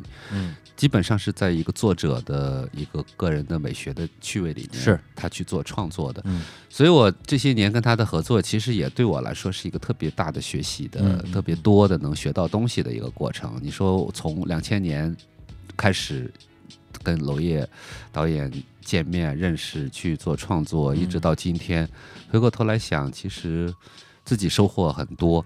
呃，那么刚才说他是一个在美学上有坚持的嗯导演，这是这一点我觉得是非常重要的。嗯对于一个怎么说呢，就是说你跟电影艺术创作相关的，就是自己的一定要保持这个出发点。嗯哎，那我自己倒是觉得，呃，其实从剧本到电影做调整和修改，那是肯定要有的。嗯，包括我自己这次做，好像对对。经验特别强烈，就是说嗯。剧本可不必要以为你到了现场全能按它拍，如果非要按剧本拍，这就会出现很多今天中国电影当中出现的问题，你就会失真了，对，就不相信它了。嗯，为什么你说有时候很多电影有些场景啊，有些部分啊你就不太相信它了？我觉得很多是因为非要按剧本拍，嗯。嗯，非要按剧本拍就会有这个问题。但是电影确实是的，你写剧本的时候，你对于那个空间呀、环境呀、对现场的对现场的可能性包括呀，演员本身包括演员状况，对你都是缺乏那个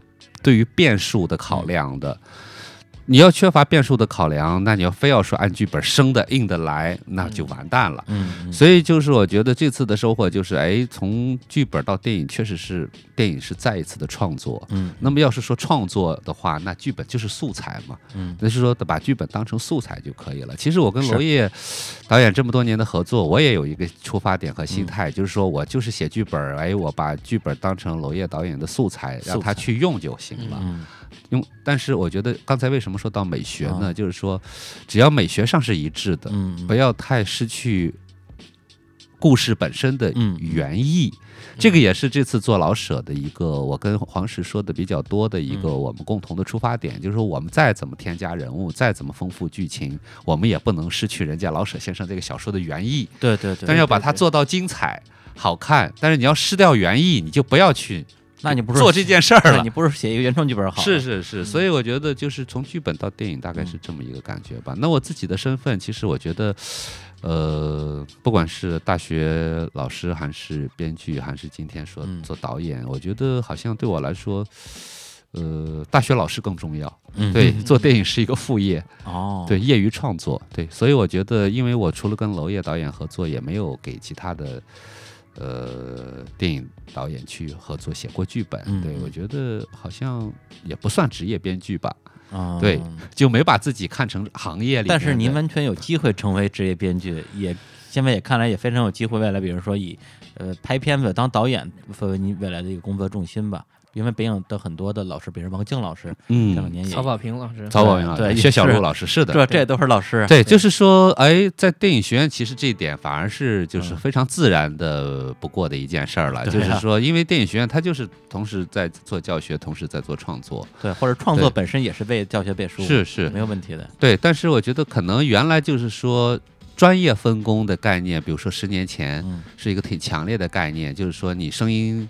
录音学院，嗯。声音学院的老师出来，那录音系你就是去做录音，或者说你摄影系就去做摄影，这是导演的只有导演系的人才能干得了这个活。但是嗯现在不是这样是了，的现在好像你看我刚才说到的几个老师，好几个都是文学系的。嗯文学系老师说能写剧本，那也能拍电影，而且就是说这两年也暴露出或者我们看到一个事实，就是说很多电影只要你剧本好，它就嗯差不到哪儿去，嗯。是。只是最后实现的那个实现的高下之分，你实现实现度在哪儿？就是这工业水对。准只要到，哎，嗯。但是呢，你很多时候说电影差，是因其实是因为剧本差。嗯。对。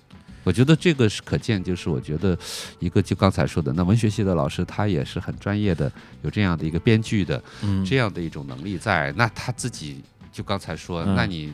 团队跟上就行了，你跟你匹配的，或者说你你去给你完成的这个，现在我觉得缺的不是这个，缺的还是前面说的，缺的是剧本和好故事。对，是，我是觉得每个编剧都有一个导演梦的，啊，就好像每个摄影指导都有个导演梦一样。对，但是我给娄烨好像这十多年嗯跟他工作嗯这么长时间，确实也没有想过做导演这回事儿。哦，这次其实是有点儿半被动的一个呃，对对，有点说，既然哎呀事儿推到这儿了，那就往前走一步吧。嗯因为确实你做编剧的时候，你觉得自己相对来说是能够控制嗯自己的创作的。嗯，对，首先你是一个人创作，不用跟电影的那些走完整流程嘛，以及各种不可抗力。对对对不可抗力。其实有点像写作者，就是剧剧写剧本，就是有点像作家的对状态。但是你其实也会好奇，做呈现的效果，就如果别人做是一个效果，真到你会想象对对，我会想象吗，你脑子要你出过一你你对你脑子里就是他就是因为嗯他的写作方式就是视觉思维嘛，所以写的时候其实脑子里有总会想电影的自己的这个写的的换换转换成画面是什么样的，对，说到视觉思维的话，那这个电影本身除了刚才我们可能更多的是聊表演，聊他的一嗯些剧本的部分，这个片子的视觉应该是，呃，给我相信绝大部分观众留下深刻印象的，包括呃最直观的就黑白叙事。嗯 从海报开始，对，嗯这个我相信就是肯定好多人都都问问你回答很多次了。对，那这个是不是说您觉得说这种民国的这种气韵只能用黑白的方式来传达？之前没有用彩色的去拍民国拍的很有味道的比较好的例子吗？有啊，色戒，色戒啊，对，对对，一代宗师也也是民国，哦，这也是啊。一代宗师，对，这个都是我很喜欢的两部电影。嗯，那当时考虑黑白还是从比如说成本考虑，还是？呃，黑白主要是从和传统美学的一个对话，啊，主要是从这个考虑的。嗯嗯。包括当时做功课啊，嗯准备工工作的时候，就和主创去大量的看民国时代的电影嘛，我们就去看。呃，万家灯火啊，小城之春啊，然后去看乌鸦与麻雀啊。其实你感受到，你很容易这些电影其实它有强大的视听能力，它是把你写裹对对对进去的。，那你回回过头来想，就是为什么它有这种能力？其实黑白是一个特别重要的东西，黑白自身是有抽象性、有疏离感的。对，你不认不太会觉得啊，黑白的东西是一个我们一下子就视视觉和现实它并不是。说一个什么淘汰过的东西，呃它它是另外一个语境的东西。对对，就是这种疏离感和抽象性，嗯是黑白本身所具有的。另外一个嗯选择黑白，就是说故事本身又是那么个一九四三年，它嗯就是一个一九四零年代的故事，是，所以就是哎，那继续做黑白，可能它有天然的说服力吧。嗯。对，不光是黑白，它里边很多的细节的设计。因为我之前我就听小朱老师在电影学院那次分享嘛，嗯。他当时也做了个 PPT，但是嗯。PPT 内容大部分这个书里边也都有、嗯啊。我现在一看一翻这书就想起来了，他一开始说啊，我要做这个东西怎么能做的让人觉得就是有那种民国美学呢？他一开始先拿了一些当时的这个杂志，嗯良友啊，嗯还有日本人办的一个杂志叫北知啊，对，哎，我当时就看这说，哎呦，真不错，这啊真的是有考考据精神。嗯包括他当时举了一个《小城之春》的一个例子，拿了一个《小城之春》的里边的一个剧照，嗯然后里边的现在屋里的每一个摆设都不是没用的东西。嗯 PPT 又翻一页，出了一个唐代的这个女女女人的这个这个俑，嗯，然后就拿出了一一一块碑，上面写的字儿，说你看我电视参考了这个碑的这个美学。当时我就已经傻眼了，我说这个 这太远了吧，这个也。哎，对，那我不知道就是在美学这方面的话，当时你跟小朱老师你们是怎么样去去去定义那个年代它整个的一个视觉体系的？重要的是就是说，哎，我们要做一个民国戏，那大家就分头去做工作。嗯。包括我说那会儿还给小朱老师布置任务呢嗯。呢，我说你看，咱们都看，我说那会儿我把那个嗯。布莱松的片子又看了一遍，就那嗯。十三四部，呃又从头到尾看了一遍，看了一遍，我说，哎呦，我说你看布莱松的电影哈，就拍开门关门，对，都拍出一个境界来了。对我说，你看这个雷诺阿的电影就拍窗户，嗯就窗户，他他屋子里关着那个窗户，随着剧情啊、人物啊，他突然人物那个演员把那个窗户一打开，你突然会发现，哇，天哪！窗户外面的世界，它是一个真实的世界，它不是摄影棚。嗯，对我说，你看，我就跟小朱老师一直说，你看雷诺阿的窗户和布莱松的门。我说到时候咱们在现场的时候，这个都都要当成一个重重要的概念来来嗯来学习的。嗯其他的方面的东西也都是这样的，就是大概会想的比较细。是。你看他，你刚才说他说《小城之春》的风物考，对。对，《小城之春》它也是很有讲究的，嗯。包括你看屏风上的那个“故国不堪回首月明中。啊。对”，哎，他那个屏风，你看在那儿喝酒呢，那个屏风上的那一溜字儿，哎呦，我嗯觉得天哪！你要看到那个的时候，真是感慨万千。这恐怕我觉得就是所谓我们说民国时代的那个文人电影的，嗯或者是电影当中的文人气质吧。是而且这个是跟传统自身的我们的传统是有关系的，对。嗯那么其实这个电影当时跟小朱老师、跟王志老师是做美术嘛，就是是设计的时候，就是怎么我们在回顾这个传统。回顾的传统不是说你复制拷贝一个现成的东西，对不起，那个没有。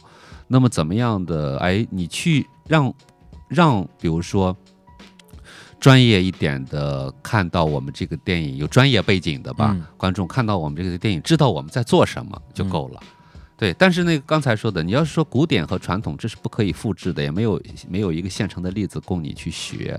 嗯那那只有自己去把视觉和形态，比如说我们前面沟通的比较多的，就是说，呃，要做做平面感强一点的，嗯不要做那个景深的欧洲系统的景深对对对美学，就是怎么样的做到东方的平面感一点儿的，嗯。不强调纵深的平面感，在开机前就有考虑的。包括三个部分，用什么样的方式来使摄影机产生一个稳定性的美学和特特点？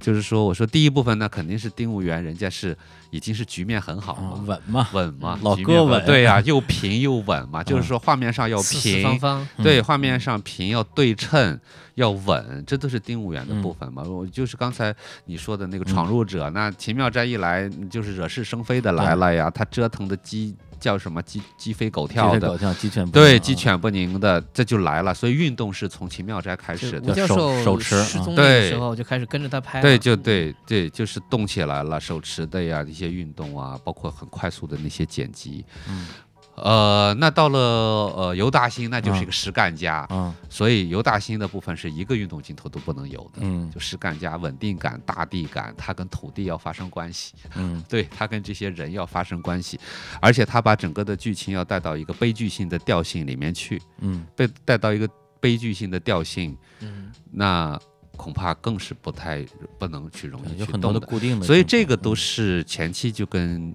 小朱啊商量商量好的嗯，嗯商量好的。另外，我们跟电影也没划分镜头，就直接去现场就拍了。啊，拍了两天试一试，第一天说小周老师加机位说看剧本，因为我我觉得啊，最好的主创就是他们每个人心里面都装了一个你的剧本，对，嗯，对，就是说美术老师他知道你要什么对，嗯，美术老师心里面装了一个你的剧本，摄影老师心里面装了你的剧本儿，所以都是配合度比较高的。到了现场，比如说小周老师每次说，哎，这个镜头梅老师给架在这儿行不行？我看看说啊，没问题。嗯，基本上这场戏就这么拍了。是因为我自己之前看电影就是属于看看剧情嘛，啊看故事嘛。对但是因为可能因为去年一直在大疆那边工作，大疆那时候也是在做航拍很多影像的部分，包括我们也有手持设备，所以那个时候跟电影学院也有很多的合作，就会在看电影的时候说，哎，这个是手持拍的，嗯，哎，这个这个斯坦尼康，然后就会就会想说，哎，导演这块儿为什么要用一个固定镜头？这儿为什么要要用手持的这样一个？到底是出于比如说人物，还是出于方便，还是出于当时不得不解决的问题？对，还是当时那个那个地理位置只能这么拍，嗯，对，就会想的比较多。是的，是的，就是说视觉的、视听的这套东西一定是符合内容的特质的，就说你要跟材质、跟内容的材质去匹配的，嗯对。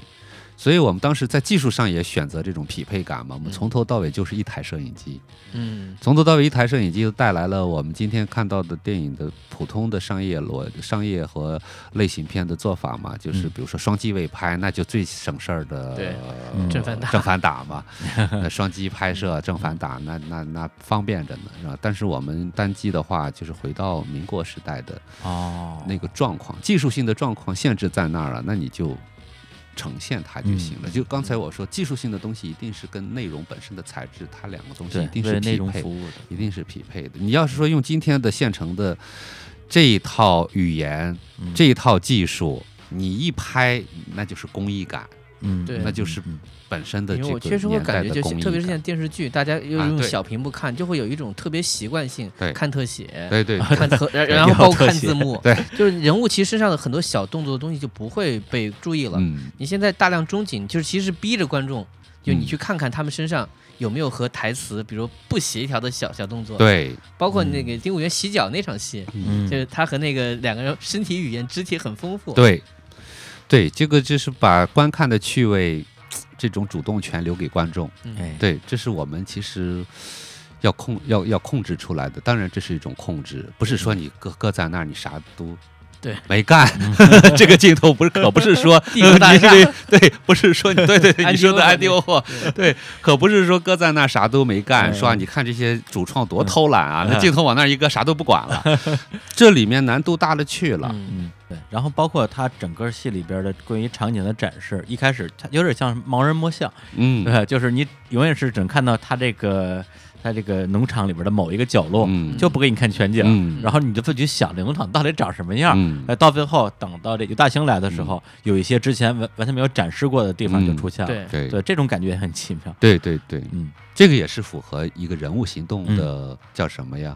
一个人物行动的，他在戏剧里面戏剧性当中的那个任务。对，嗯。对，你看尤大兴的任务就是刚才说的，他跟这块土地要发生关系了，对。他跟这些人工人们要发生关系，他是来干活的，对，所以他那个自然的那个就带出来了。之前范伟他就是在办公室，对。对然后去搞的就是办公室人家里政治，对。对他也不需要去地里边。对，嗯，你看他天天收拾的干干净净的，哪像个干活的？就说袖口那么白，总是说那个穿着个长衫，袖口那么白。嗯，对。那其实我最后还想问一下，就是说这个电影的所谓现实意义吧？嗯，对，这就其实因为这个电影它从整个几个人物的这个设定啊，到现在看来肯定是毫不过时的啊，嗯因为这些人的某些特质在今天肯定还是呃随处可见，特别作为中国人，啊，对中国人啊还是非常常见的。对，对就是有所获得，就是说，哎，你看怎么好好好的，怎么就变成这样了呢？是吧？或者说，哎呀，这中国文化到底这良性的东西多还是糟粕多啊？是这个问题，是这些问题啊，就是或者说这个文化，哎，它把你，你你要是说在这个文化和嗯伦理结构里面来看这些人和事儿的时候，嗯你就觉得这个文化的优点也恰恰是它的缺点。对，所以就是说中国人，你会发后来你会嗯也会也会觉得就是追求中道。嗯我觉得中道嗯就很有意思，就是两边都别太过。是。对，这个我觉得是一个，就是说你看到看到这个故事的时候，我觉得能能引发我们看的人，哎，产生一点点这样多多少少的想法，已经我觉得很开心了。对。秦少斋和那个尤大兴是完全的两个 对。两靠两边的两个人，对，一个极其不实干，一个极其实浮。夸，对对，极其浮夸，对。或者换个角度说，作为导演的话，去看这个作品，从一九四几年的中国到二零一几年的中国啊，好像大家还是那个鸟样儿。那么，那作为一个 二次创作者，你认不认为中国人的整个出现了冲出了这个面貌是个问题？这是不是个问题？就是个问题呀、嗯这肯定是个问题。嗯对对，呃，我们自己在生活里所嗯扮演的那个角色，来带来一点点自省，嗯呃，也就够了。嗯对，包括我觉得一些你看我们很熟的我的一些朋友看了以后说，哎呀，说梅老师啊、我都怀疑我自己好像就是生活里的丁主任。某一个人，对，他说我看了你个电影，要应该做反省。我觉得这样就好。谢谢。我觉得应该一个作品能够有这个效果，已经是嗯非常让人开心。或者说它不是一个需要我们去立竿见影去解决什么的问题，嗯是一个值得反思的问题，嗯，是一个不成问题的问题。昨天我还看那个豆瓣儿有一个、有一个网友嗯。写了短短的一段儿，他说这个电影也不知道什么魔力，他说其实。其实从他去的住的地方到电影院要往往返要两个小时，嗯然后他那个城市十一家影院说只有一家排了这个不成问题，但是他说哦看了一遍就收不住了，连着看了四遍。哎呀，哎，他说这个事儿说是以后可能自己的人生再也不会出现这个事儿了。嗯说一个电影也不知道什么原因让他去四遍去电影院看，就写了那个，还让我还挺感动非。常值得哎呀，对，我觉得非常值得鼓励啊我就觉得 就因为这一件事儿，那也觉得这个电影拍出来是拍出值得来是值。得对。，而且咱们这现在排片儿这个啊，啊，形势那么严峻，对必须得多一些这样的观众。对，也谢谢你们节目，真的，其实我觉得这样的一个嗯对谈，这样的一个沟通，也是对我们电影的一个支持，对，也特别感谢。对，这首先是我们自己是真的很喜欢这个作品，嗯对，所以我觉得也愿意在这个过程之中，通过跟您的这个交流，让我们的听众。无论是看过电影还是没看过电影的，嗯对这个作品产生一个更浓厚的兴趣吧。嗯然后也希望能够有更多人去走进电影院，去就有机会啊，在大荧幕支持这个作品。因为之前跟那个梅导也聊过，这个电影在上院线的时候，跟之前电影节版本是有一定程度的这个删节，是吧？嗯，对，那这个主要是因为什么原因呢？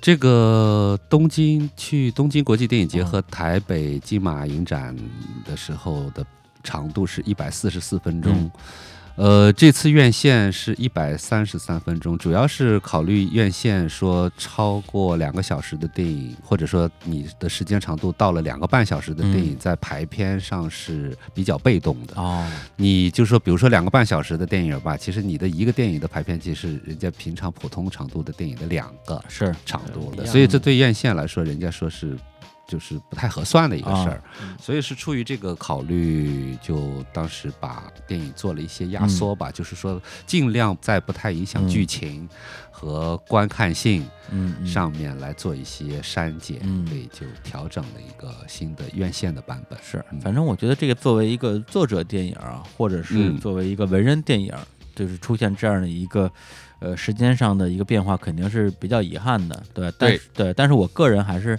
呃，非常这个鼓励啊！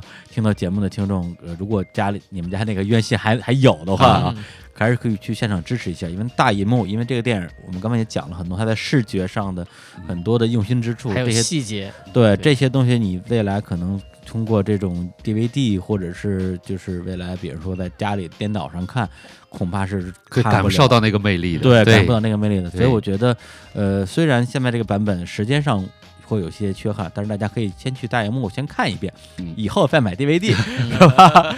这这个是非常值得鼓励的。对啊，当然，在这个大荧幕看完啊，到买 DVD 中间可以买下这本书，然后你就哎有更多的这个观影乐趣。对，对，它它真的是啊，因为从小说到剧本到电影这三个不同的，应该说艺术载体之间，嗯。我看的时候就觉得说，哎呦，这太有意思了，而且你会去揣度这个导演意图，呃，从啊编剧意图到导演意图啊，这碰巧这会俩这俩是一个人，对。然后你说，哎。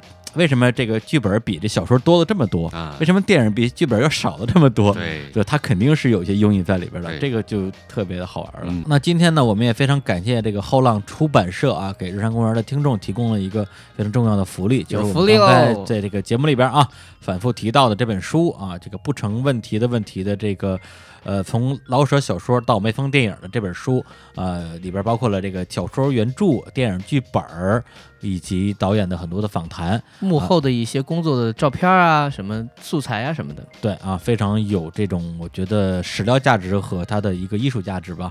然后大家听到这期节目之后啊，可以把这些节目的一个微信推送啊分享到微信朋友圈儿，然后截图发到我们微信后台啊，我们将在这个后台里面抽出三个人来赠送这本书。没有得到这个机会啊，大家赶紧去买啊！呃，因为这本书，我觉得你作为一个对电影感兴趣的人，你看一看一部电影前前后后的区别。我们刚刚说了很多这种，呃，导演的想法，包括在实际呈现的效果，我觉得还是挺有意思的。嗯，行，那今天也非常感谢梅导啊，做客日坛公园啊，这也是第一次这个导演这样的一个身份啊，来日坛公园做客，然后我们也呃特别开心。然后今天呢，最后给大家带来一首电影里的插曲吧。本来我们是想放那个冯满天老师啊，嗯就是一位中软大师啊，给电影做的是整个的配乐，但是因为现在这个原声什么的，现在好像还还还没有出，对，所以我们呢就从里边找的一首老歌啊，这老歌呢是来自于姚丽演唱的一个版本的一首歌，名字叫做《十样景》。